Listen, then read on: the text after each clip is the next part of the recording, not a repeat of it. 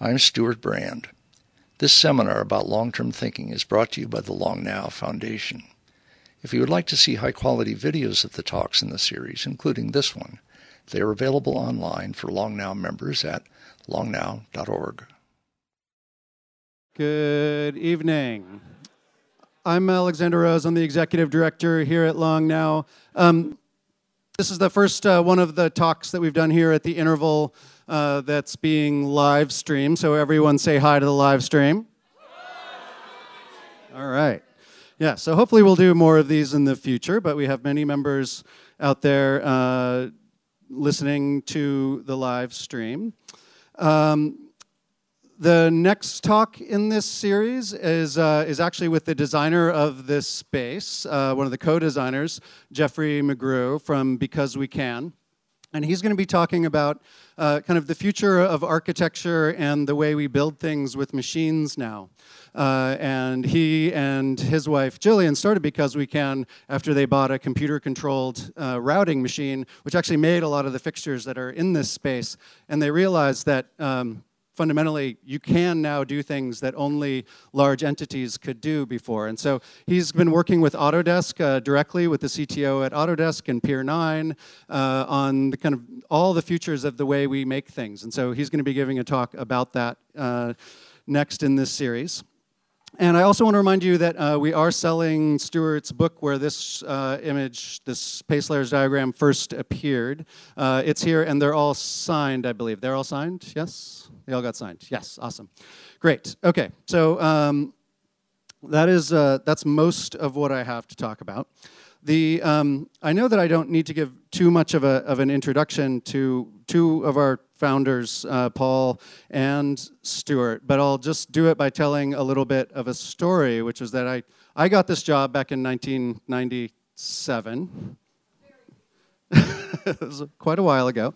Uh, I had hair. Um, and uh, I, had, I had just met several of the board members and was just starting to work on the clock project with Danny Hillis.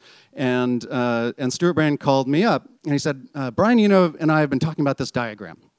And it's about the layers of human time. And so he just started describing it to me, and I started scribbling something out in, in, in Illustrator. And, um, and I kept sending them back and forth to him in email. And, and then you know, the, it was all fine except for the very top one where I started with a kind of squiggly line. It's like, no more squiggly. And then I sent it back, no more squiggly, no more squiggly. And so finally I got it crazy squiggly enough. And I thought it was just something that was just going to stay just you know, kind of a, a discussion item. And, uh, and it has now gone forward into the world um, to uh, do all kinds of interesting things. And, and I think back on it now, I would have used much more care. But I think part of it is, uh, is kind of the charm of, of how it was made. And, uh, and now being redrawn with the chalkboard robot technology.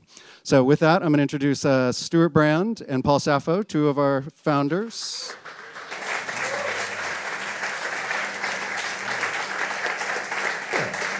Thank you very much. So, the order of the evening is, is this. Um, Stewart and I see this as a continuation of a conversation he and I have been having. I'm among the many people who have been using Stewart's pace layer model in teaching at Stanford and elsewhere, and it's such a powerful tool. And we started talking about it, and we said, gee, you know, it would be really nice to talk about the origins and and, and also start a conversation here with how to use the pace layer tool more broadly and the like. So one little detail, you have, uh, this is a homework assignment on this sheet. There are a couple of questions. We see this as an opener for the discussion that you can have in the bar afterwards, though. We'll end the evening with Stewart answering the questions on this sheet just to get everybody going. What we're going to do, Stewart's going to talk first and talk about the origins of the idea and how he developed it. So it's a, a wonderful case study in how very powerful ideas come to pass. And then I'm going to offer a couple of remarks about how I, I am sort of a parasite living off of his big ideas. Uh, a happy parasite, um, corrupting youth, and a couple of the surprises I've found in the process of using it. And then we're going to go into a group discussion here. So you're teaching this at Stanford, is that right? I use it in my class at Stanford. What kind of class is that? Uh, I teach uh, forecasting, so uh, my course this quarter is uh, For- Foresight for Innovators, ME297. And we also use it at Singularity University. So And we have some folks in the room who we'll come to later who actually are using it in their work and teaching. Amazing. Uh, how's sound? Can you hear me okay? Really, really? Little A little louder. Is there a louder, is there gain control somewhere other than me? It's you. It's me! I was afraid of that. All right. Um, like all good things, this was stolen. And it came out of a book I was working on in the late 80s, early 90s called How Buildings Learn.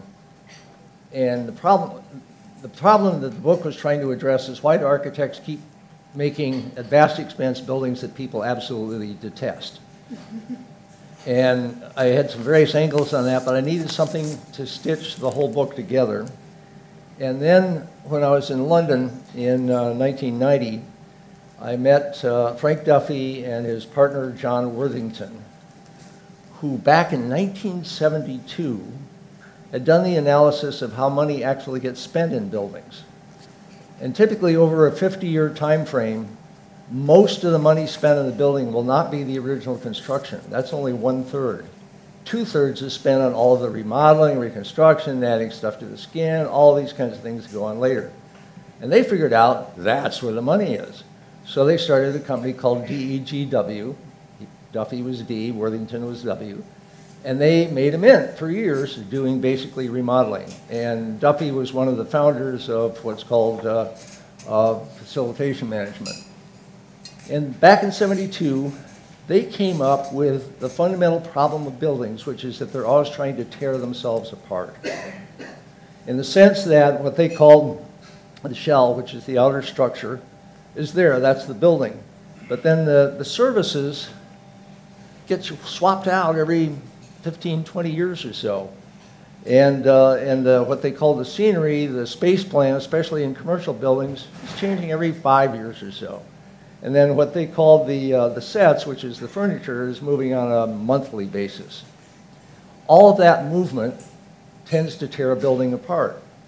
And architects want to design the perfect building that'll stay the way they designed it forever and nobody can fuck with it. So they will put the services deep inside the walls of the structure.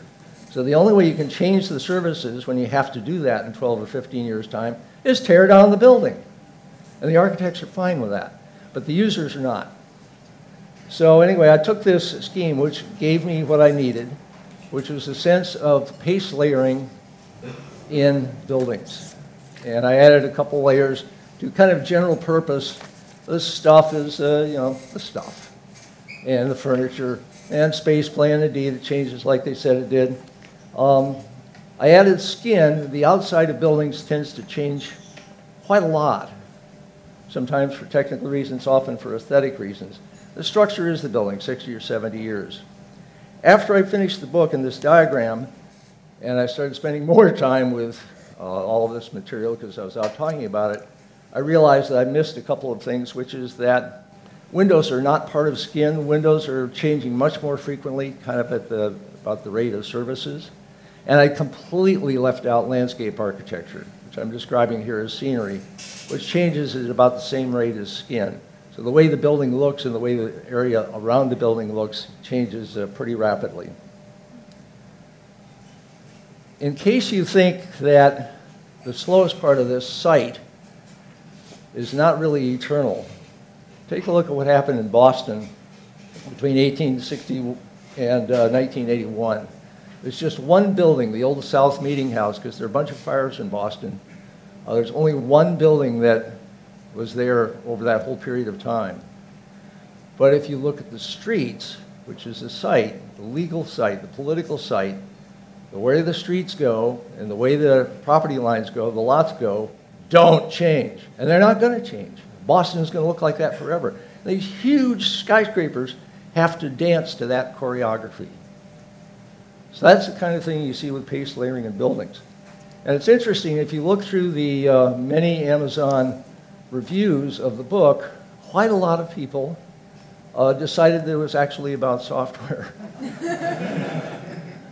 and systems and systems design. And I'm pretty sure that there, you know, he ends up with saying, uh, oh, the book might have something to say about buildings too. About a third of the reviews are of this sort. What they're responding to is the pace layering, obviously. And so, as I got a sense of that and was then moving into this book, The Clock for the Long Now, in the 1988, 1999, uh, I got to thinking this is going to be about what we do here, trying to encourage long-term thinking and responsibility. And is there a pace layering of civilization that could be imagined? Probably not a shearing layers, because civilization, society is not trying to tear itself apart. But I'd already learned from the buildings that how buildings learn over time is that these fast parts gradually suggest things to the building which gets integrated into the slow parts, and that's how buildings become wise over time and eventually become loved, despite the architect's best efforts. So how was I going to do that? And I was in the studio of Brian Eno in London in uh, 1996 in December, and um, we got chatting about this and kind of going through the layers. And he persuaded me that art was not a layer. Uh, because art was both operating at sort of fashion scale, but also something that kind of at cultural scale. Uh, but fashion, which Brian is extremely interested in, uh, very much has that quality. Fashion is about fashion. That's why the curly line. It's always referring to itself and going back on itself and repeating itself and going deeper into itself and trying all sorts of changes on itself. Um, government, we realized, was not the right word, laws or anything, economics and then wound up with governance as, uh, as the word that probably would work. So that became the diagram. And uh, that's pretty much the way it was drawn by Alexander. A couple of things to, to say about it is there has to be slippage. There has to even be a kind of a negative feedback edginess between the layers. So if commerce persuades governance to operate at its pace, you will have Maxxam cutting down all of the redwood trees in Northern California because uh, they get more money from that than they would from bank interest. Uh, if you have a religious group who thinks that governance should not change from medieval Sharia law, you're probably going to have some serious, serious disjunctions. If you have governance changing quickly, when the U.S. went into Iraq and threw out the entire Ba'athist government and then had no government as a result, that was like stupidity on the level of understanding how these paces work. The same thing happened in Russia with the nature of their revolution. The same thing happened in France with the nature of their revolution. Sudden changes in slow moving layers is probably a mistake. Now, if you're young or you live in cities, the world looks more like this. Everything's moving. You're focusing on the quick stuff. Young people are obsessed with fashion. I can tell you as a 76 year old that old people are insanely bored with fashion. We've seen it all come by so many times, we don't even want to keep track anymore. But on the other hand, half of the world now lives in cities in, in a couple decades' time, 80% of the world will live in cities. So more and more of the world will be looking at thinking about the pace layering of their civilization in these kind of terms. Now, if you're an older person, or you live out in the countryside, or you work at Long Now, it looks more like culture is the big event, and fashion is just something happening off in uh, the kind of trivial distance. It is the case, as this century moves on that people are lasting longer. There's going to be more old people. Jesse Ausubel was saying last week we are now at peak children. We will not have a greater proportion of children probably for the rest of humanity. And so more and more old people. I mean, when you get the, together for holidays, there's going to be four generations, soon five generations, not as many cousins. How are those generations going to talk to each other? And about what? It's one of the things we'll be learning, I think. So sum up, the fast layers learn and innovate and try things. Uh, slow parts remember, proposing, disposing.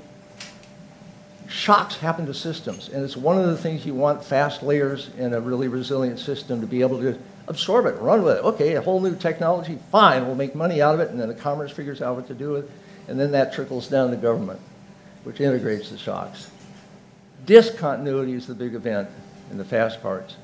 Continuity is the main event in the slow parts.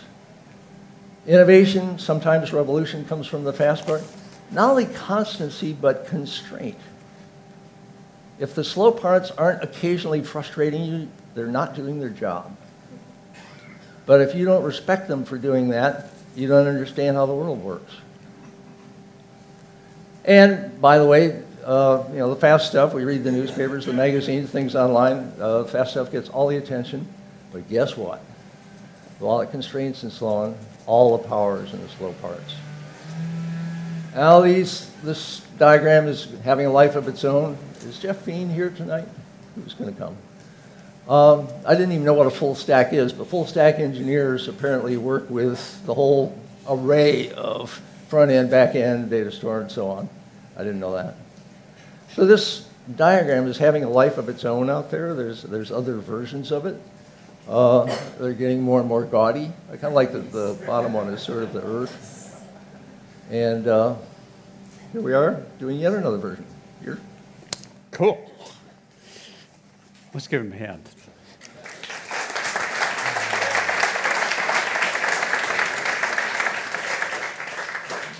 So, um, the notion of standing in front of the Pope discoursing on the finer points of theology comes to mind.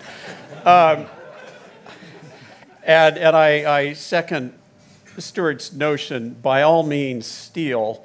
But if you do steal, the way you pay back is you do your best to try and extend it a little bit. And so I'm not sure I can extend it much, but I can share some thoughts that have come up in the course of conversations uh, with my students. And, uh, you know, there's an old saying the difference between a consultant and a professor. Consultant takes a year's worth of work and compresses it into an hour, and a professor does the opposite. Uh, I'm going to try to be more like a consultant, and I'm going to really come down to two ideas and, and a question. And um, the, um, let's move up one slide here. So, my that's a dark that's, slide. That's a dark slide, yes. That's a real slide. That's a real slide.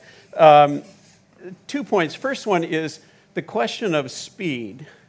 And where, where does speed interact with nonlinearity? And then the second point I'll come to in a few minutes is the notion of productive turbulence. So in the pace layer, as Stewart said, you know, shallow is, is fast, uh, discontinuous, discontinuous, slow is more continuous and the like. Well, and, and a good example of something slow would be this the San Andreas Fault, uh, which, by the way, is, is, is relevant to us here. A marvelous example of a slow process. On average, it moves about two and a half inches a year, about as fast as your fingernails grow. It's what determined, it and the processes as part of, determined the shape of the Bay Area. Without the fault, we would not have the Bay Area. And it probably, you can pull a thread, thread straight through to the fastest thing in the Bay Area, and that's change in Silicon Valley. If the fault wasn't here, we wouldn't have Silicon Valley.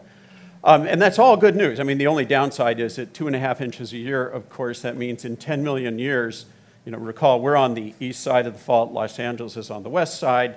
That means in about 10 million years, we'll be a suburb of LA, which is not a pretty prospect. Um, so slow, stately, magisterial, building the mountains, except uh, there are times when you have nonlinear processes, like the Napa quake. This is a picture of. So sometimes deep layers can be also very fast in discontinuous ways. And so I think of the, the difference is it's, it's almost um, the difference between the standard and the inverted order with the pace layer. Standard order is con- continuity is at the bottom, discontinuity is at the top, slows at the bottom, fast is at the top, except there are times when lower layers move faster than upper layers. And when that suddenly happens, um, that's when you have revolutions and dramatic changes. The 1906 quake was a moment when the fault moved very quickly, had a big impact of an infrastructure, and then you start seeing effects ripple out through the other layers. A year later, it led to the panic of 1907 because all those insurers who were way long on insurance in San Francisco had to pay out, and it caused a financial crisis in London, and we had the panic. Uh, and there are lots of other examples of low and slow causing high and fast. The explosion of Krakatoa in 1886 was the final straw that led to the Banten revolt in Indonesia, which is the birth of Muslim fundamentalism. So if you want to understand ISIS today, you go back to the Krakatoa explosion. And then the Lisbon earthquake, uh, 1755, changed the course of the Enlightenment, launched Immanuel Kant's career, and gave us Pangloss and Candide, the best of all possible worlds. So you see it hitting culture and just zigzagging all through once you get one of these big, uh, big changes. Um, but what's really interesting is it also affects a local revolution. So this is, of course, an S curve standing in place for your preferred exponential change, Moore's law and the like. And what's interesting about it is it shows the ordinary or order. You know, in Silicon Valley, entrepreneurs like to draw uh, hockey stick curves, but we all know they're S curves for a reason. And the reason why they're S curves is eventually a slower layer catches up with the fast layer. Hmm. So, you know, the, the web revolution is leveling off because now Congress is catching up and trying to, to fix things. So, uh, it, you know, the lower layers can sometimes drag down things. And the only reason Moore's Law, in my opinion, has installed is it because members of Congress are so technologically illiterate they don't understand it well enough to, to mess with it. But also think about Tahrir Square and the Arab Spring. Tahrir Square, in a way, happened because a lower layer culture went ramming up into governance. And we had the Arab Spring, but then governance figured out how to squeeze the life of the child in its crib, and we went back to the, the pharaohs and the like. So that's the first idea that low is slow, but it also can be nonlinear, and very often it tends to be exponential.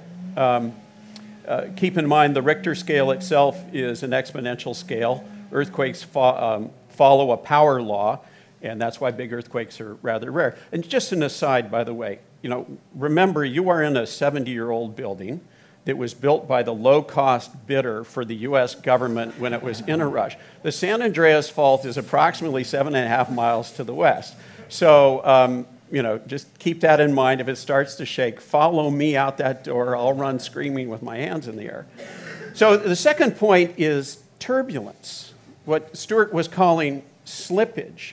Uh, hidden in this nonlinearity, I think, is an even more important phenomena that the, ba- the boundaries between the la- pace layers don't always just have slippage, they also have turbulence.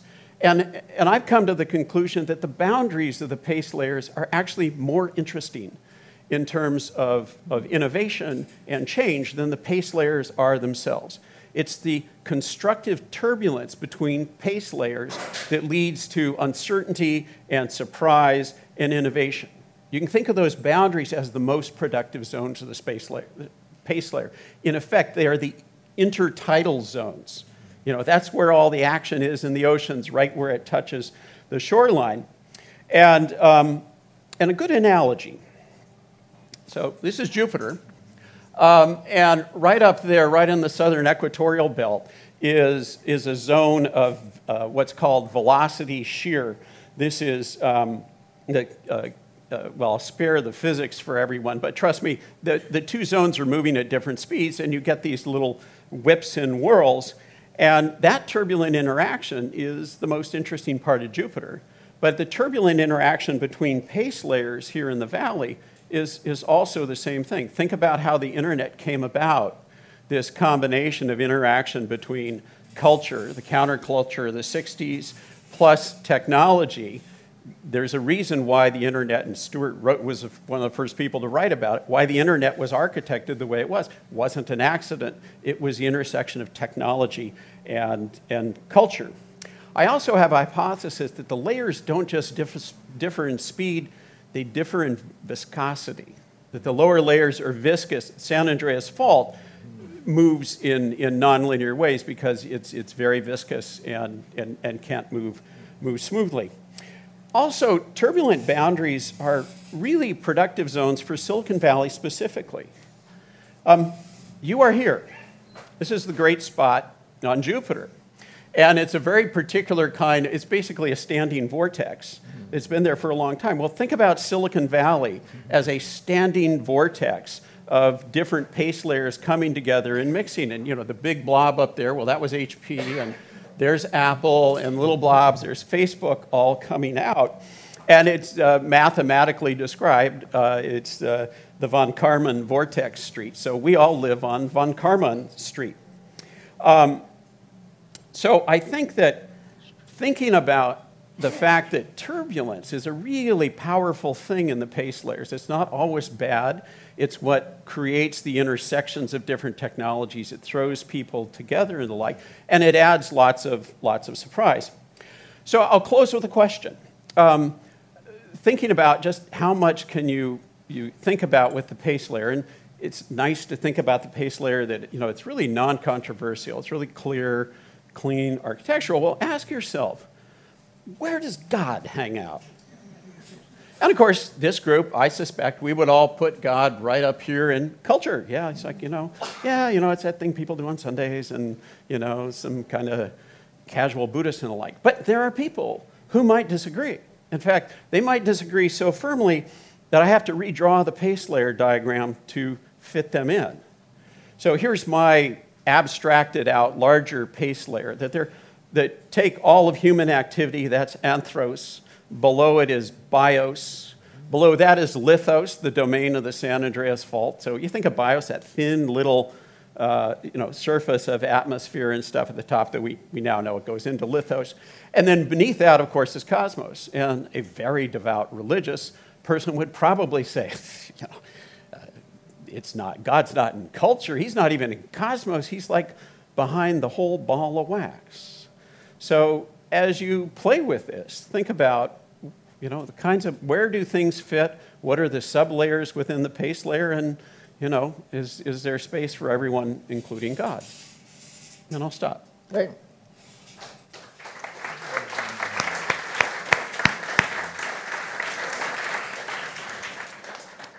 So, okay, we have your class here. What are you going to do with them?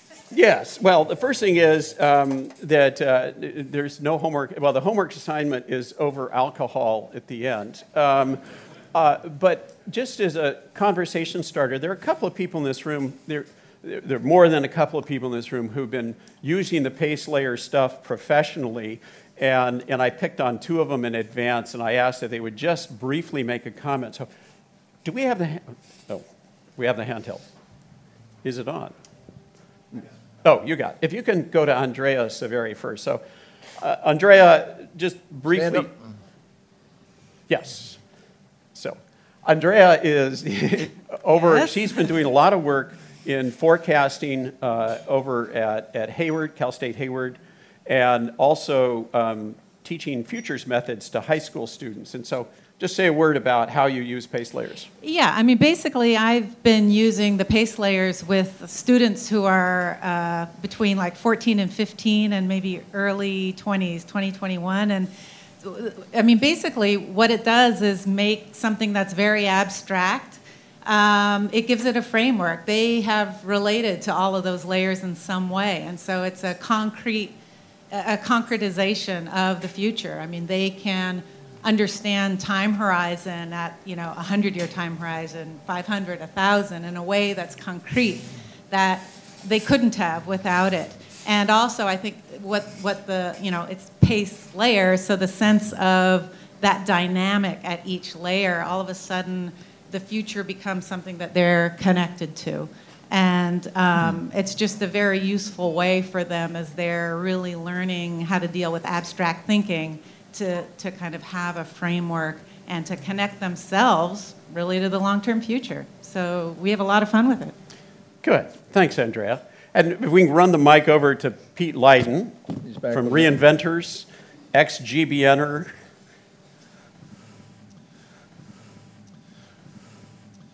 Well, like a lot of good ideas, um, it's not just that you apply it literally, it's how did it really affect my thinking. And I, I was actually around GBN around the time this came out, and it's really th- influenced my thinking a lot. And one of the things, I, including the creation of a company, my last com- company that I'm in right now for the last three years.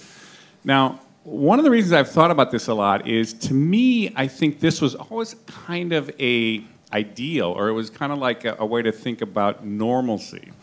And I keep thinking about the early 21st century, to what extent infrastructure is changing in a kind of a, an accelerated rate, particularly around the digitization of everything. How culture, where we're kind of globalizing everything, is like accelerating kind of cultural change at some level. And with climate change, how nature is in fact going through some big changes that is for, forcing change. Now, to me, what's interesting is the governance piece right now is the most static and in most stasis. And most people would actually, in the West, and I think actually around the world, would see there's very little innovation in governance to respond to those big changes happening in the digitization of everything, the globalization of everything, and ultimately, you know, everything going sustainable ultimately over time.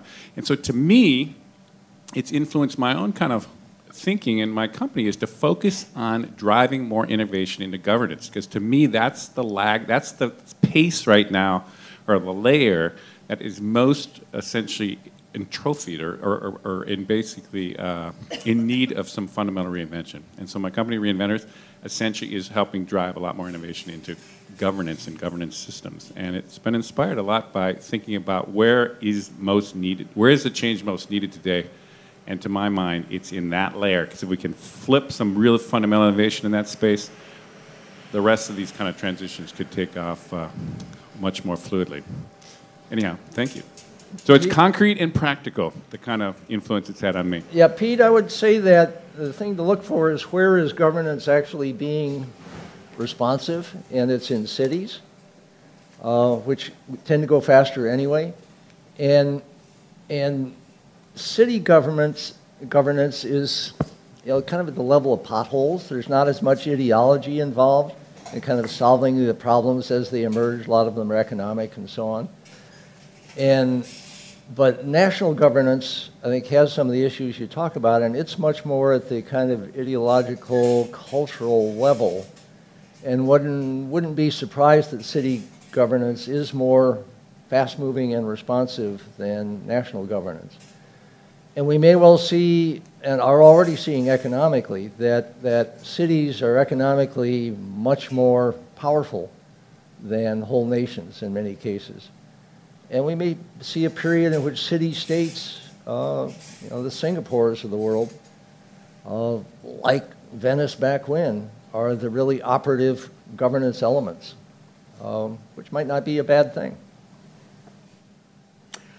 So let's stick on governance. Um, we had a, a question, um, and I will go to the audience in a, a moment here. Question from Nisarg in the um, live stream.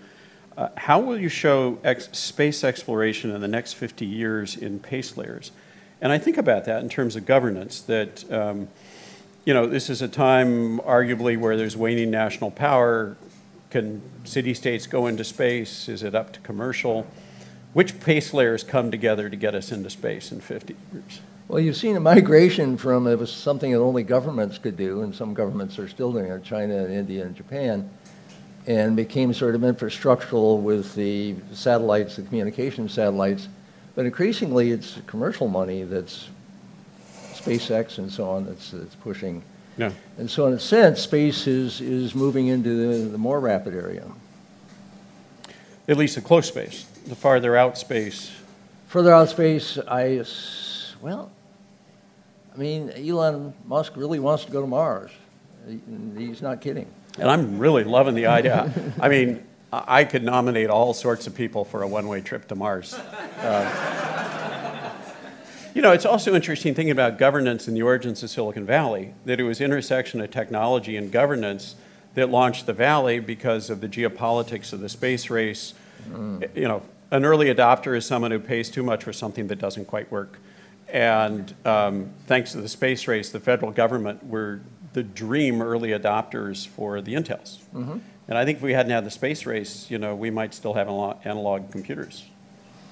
Well, yeah, we had the great SALT talk from Mariana Mazzucato, basically saying that the most radical innovation is comes from good governance, uh, taking chances that commerce would never take, uh, that aren't infrastructural yet. You're trying them out, and uh, I that's one of the things that a really solid institution can be way more radical, and universities at their best have this quality and uh, government R&D at its best has this quality. They don't have to prove stuff at a commercial pace, which is you know just a couple years time, and and uh, then you're out of the game. You know it's funny. It just reminded me um, a recommendation of a book you all should look up. Uh, have you ever run across Elliott Jaques? By name only. By name. only. He wrote a book, and I, I know this is a this is a deal killer, uh, with this scintillating title, "A General Theory of Bureaucracy." Um, but it's a page turner, uh, and he, it really is. Um, and he has a model of what he calls um, time span of discretion, that a manager can be ranked on a one to seven scale on their time span of discretion. That amount of time from which they can formulate a goal and the goal can be achieved. So a level one is someone who thinks 20 minutes in the future, that'd be your average member of Congress to a level six or seven, a Gandhi or Matsushita or a Christ who could set into motion a goal that would be successfully completed centuries after they passed away. Wow. And alongside of that is, you know, is, is the problem with democracy is it forces mm-hmm. the short, to, rewards the short and punishes the long. Famous problem. And where you see that in city governments is cities that go from being crap to being wonderful typically have mayors that are uh, not termed out that are in place for 20, 30, 40, 50 years. Um, when you get, one would love to have term limits be sort of optional. Mike Bloomberg made that happen. Uh, to where when you've got somebody you actually you like and they have these long-term goals and they're good at it and they're building a team that can actually make it happen, uh, you should be able to, I think, to say, actually, we're going to keep this one for a while. And we'll revisit it each election period, but let them stay in for now. That's a good idea. Um, questions from the audience. So, who has a really great question? Ooh. Or, no a, a really shitty one will do. Okay, let's go to the gentleman, uh, dark hair, beard, right. And our goal is to make Xander move as much as possible. And stand up when you yeah, speak so we can see up. you. Say who you are. Ah, thank you. Hello. Uh, who, who, are you? Peter Marquitos. Hi.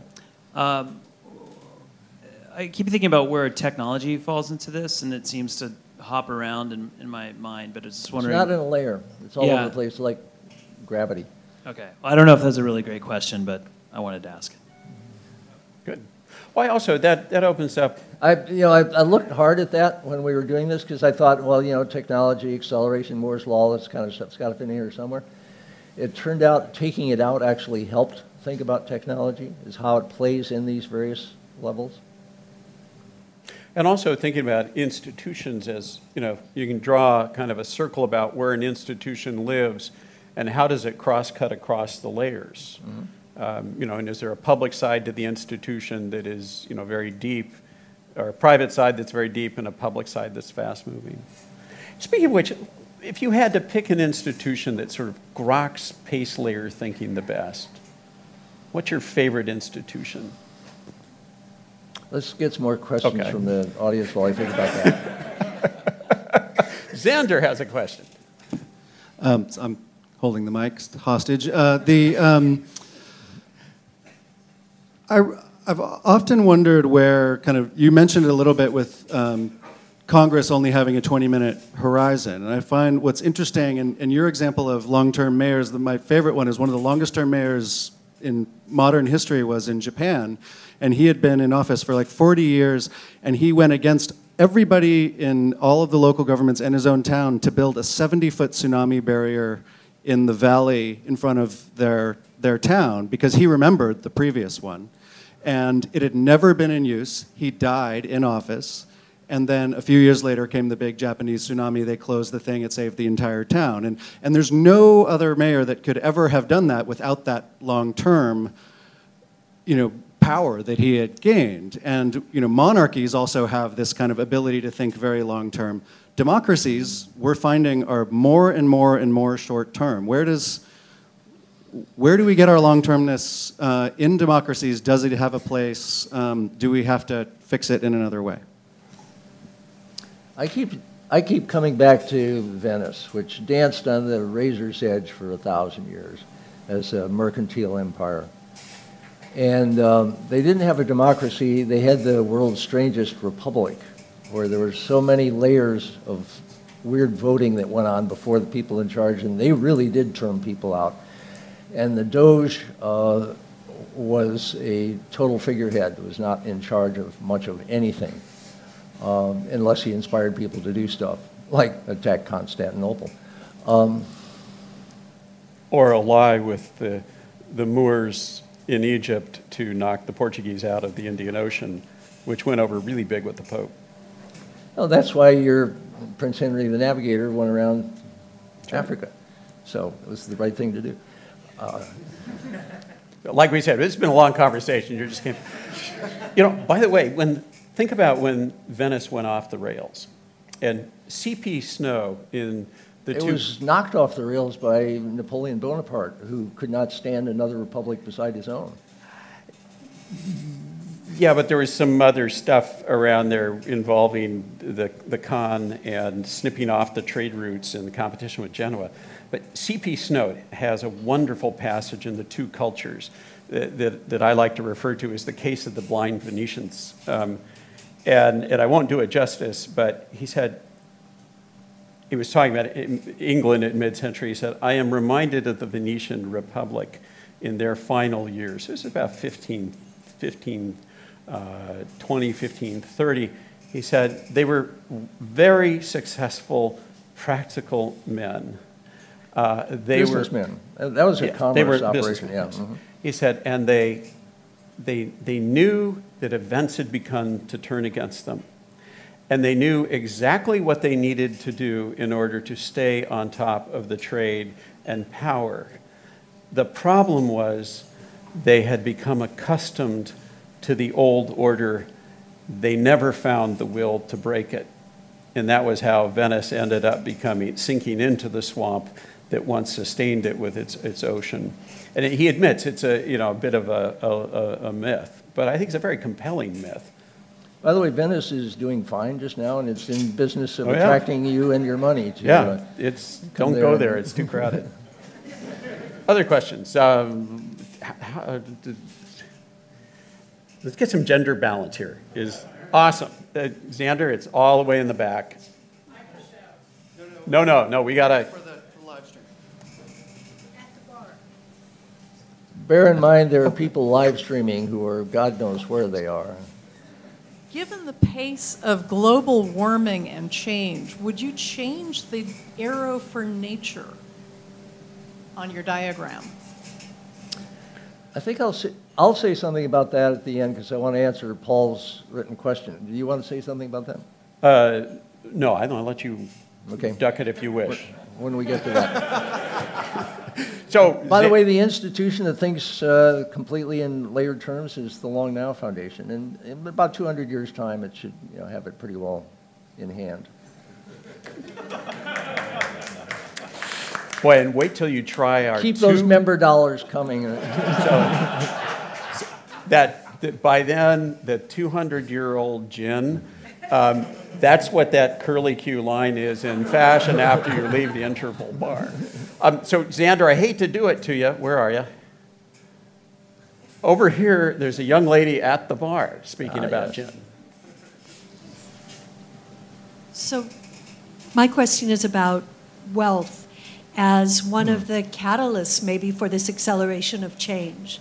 And I wonder what thoughts you have about the role that in you know, capitalistic society and you know, sort of you talk about democracy, but there's another layer on top of that, which is capitalism. Mm-hmm. How does that accelerate the change that we're talking about and reduce the long term vision? It's a wonderful question. Growing prosperity worldwide is a huge event. It's going on absolutely everywhere. And we think of Africa as a basket case that they have a much greater growth rate than we do or anybody in Europe. and GDP and all the rest of it. Likewise in Asia and, uh, South Asia and so on. Maybe one way to think about it is, is uh, prosperity is an urban phenomenon to a large extent. It's where the, a lot of the economic sort of value added and all that stuff goes on. As people are moving out of the poverty of subsistence farms, they've got a cousin in town, they go to hang out with a cousin, the cousin gets them a job in the squatter city, they start to have a regular income, which they never had before. Pretty soon, the rest of their family comes to town, they leave the subsistence farm behind, which turns back into forest. Um, it's speeding things up in kind of the urban way that I, I was showing that you know the, the, the, urban look of this makes fashion and commerce and, and infrastructure huge. And the developing economies really are developing. That used to be a euphemism, but in the last 30, 40 years it's become the truth. So they are becoming developed economies. And the way we think about the way things have happened in Europe or in North America is increasingly the way things happen all over the world. And that's why we're becoming a city planet. And how the layers play out in a city planet versus what was previously a rural planet is what we'll be figuring out and dealing with and getting comfortable with in this century. So, China. China? China. I was having a conversation with someone recently who, whose name I can't mention, but he said, You know, the problem in my country, is Chinese, is we have a values crisis. He said, People are still members of the Communist Party, but it mm-hmm. has no meaning to them. It's just a rotting institution, and they don't have anything else to turn to. And he said, We're all pursuing wealth, but we have a values crisis. So, how does one, when you have rapidly rising wealth, how do the other pace layers interact? And does China need a new religion? That's a great question. And that, that's a nice bounce on your question, is China is a classic case. This is why I think the wild card in China is that the Dalai Lama will save China. That the Chinese are all going to become Buddhists again. Kevin Kelly is persuaded, and he's very persuasive, that they're all going to become Christians and they'll get their morality that way, which um, fine with me. Yeah. Um, here's a question from the. Um, yeah, that's an open question because I sure don't have an answer. And Orville yeah. Schell isn't here, so. Yeah. Um, question from Ron online Do pace layer changes relate logarithmically in terms of speed? Um, bear in mind, this is a data-free diagram.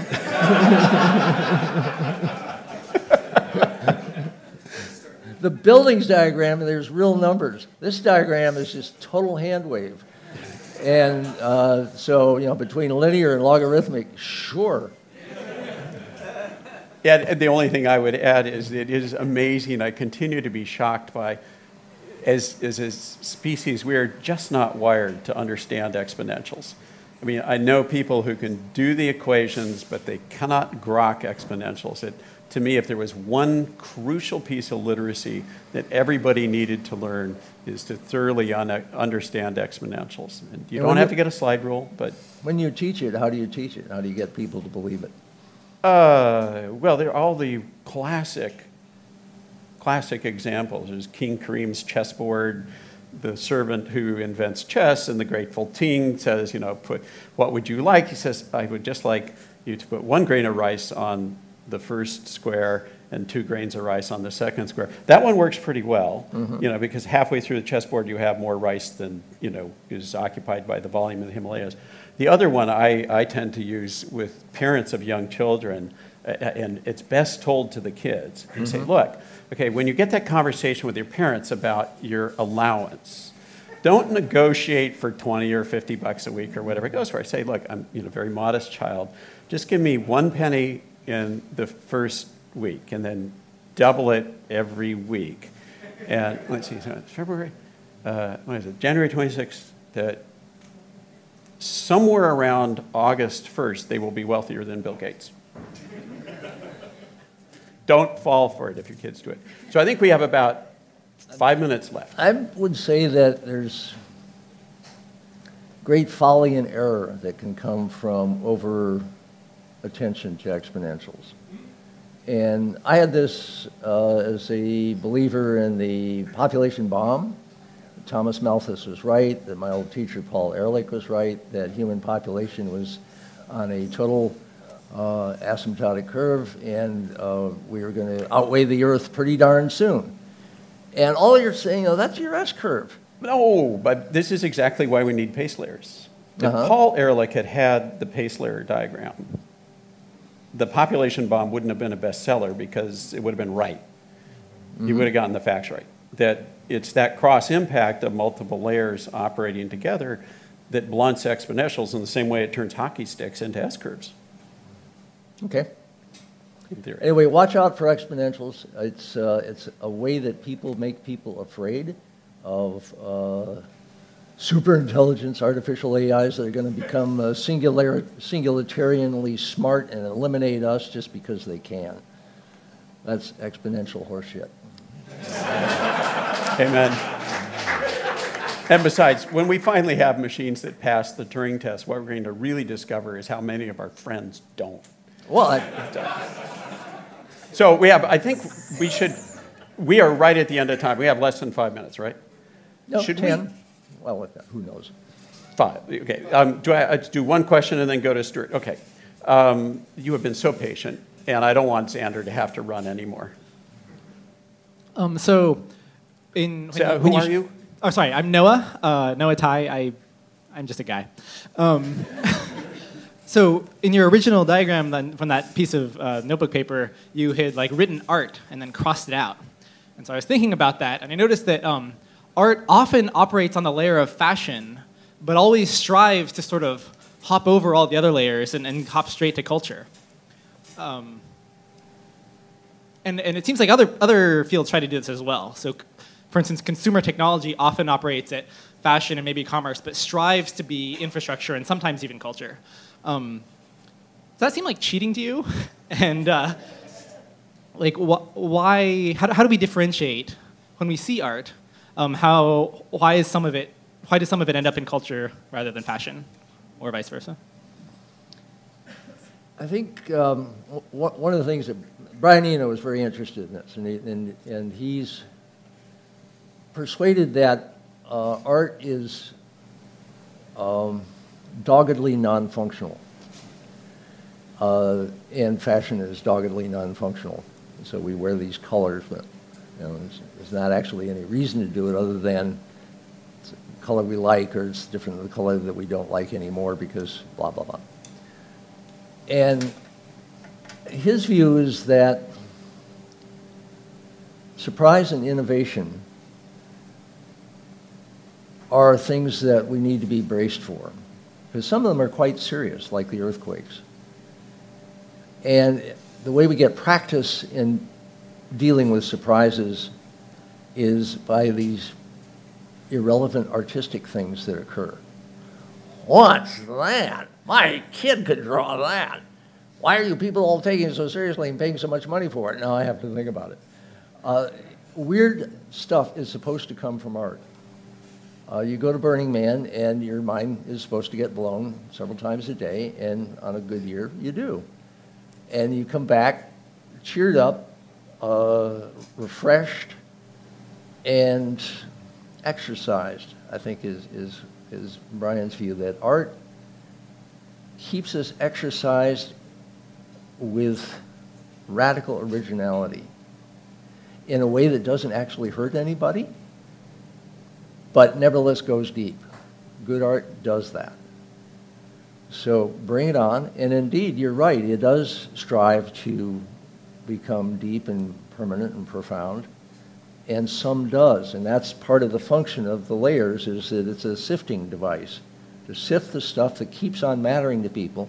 It was, I mean, I remember when hula hoops and jogging came along in the same summer.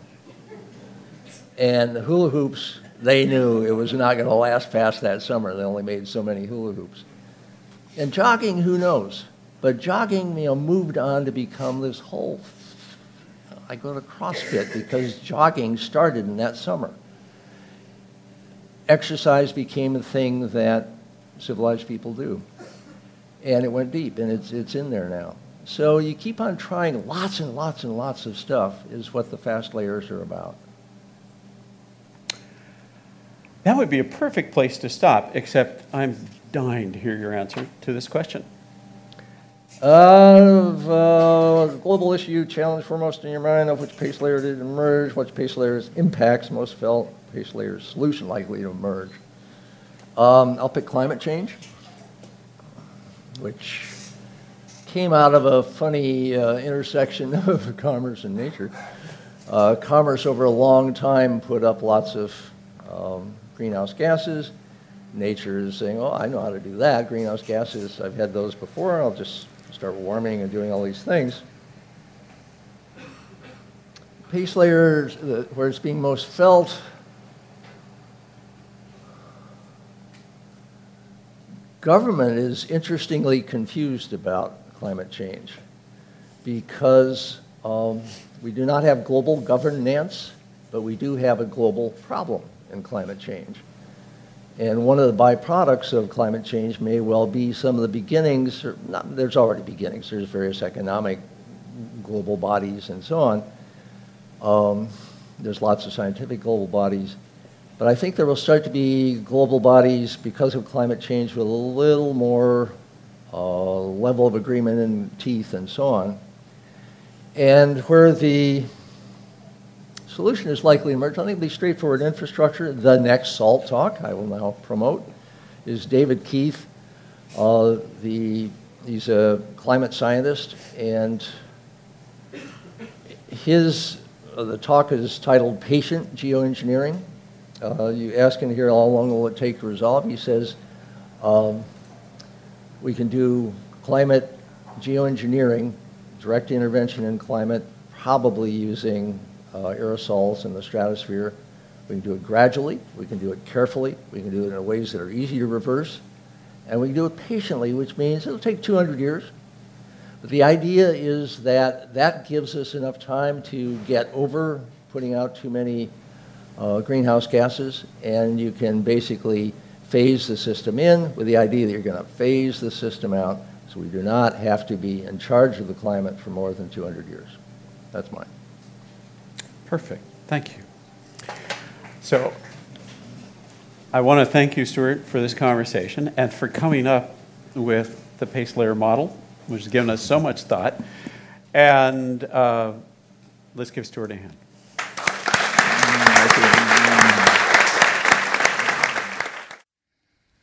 This seminar about long-term thinking was brought to you by the Long Now Foundation. Thanks to Fora TV, you can see high-quality videos of the talks online by joining Long Now as a member at longnow.org. Thank you for listening. I'm Stewart Brand.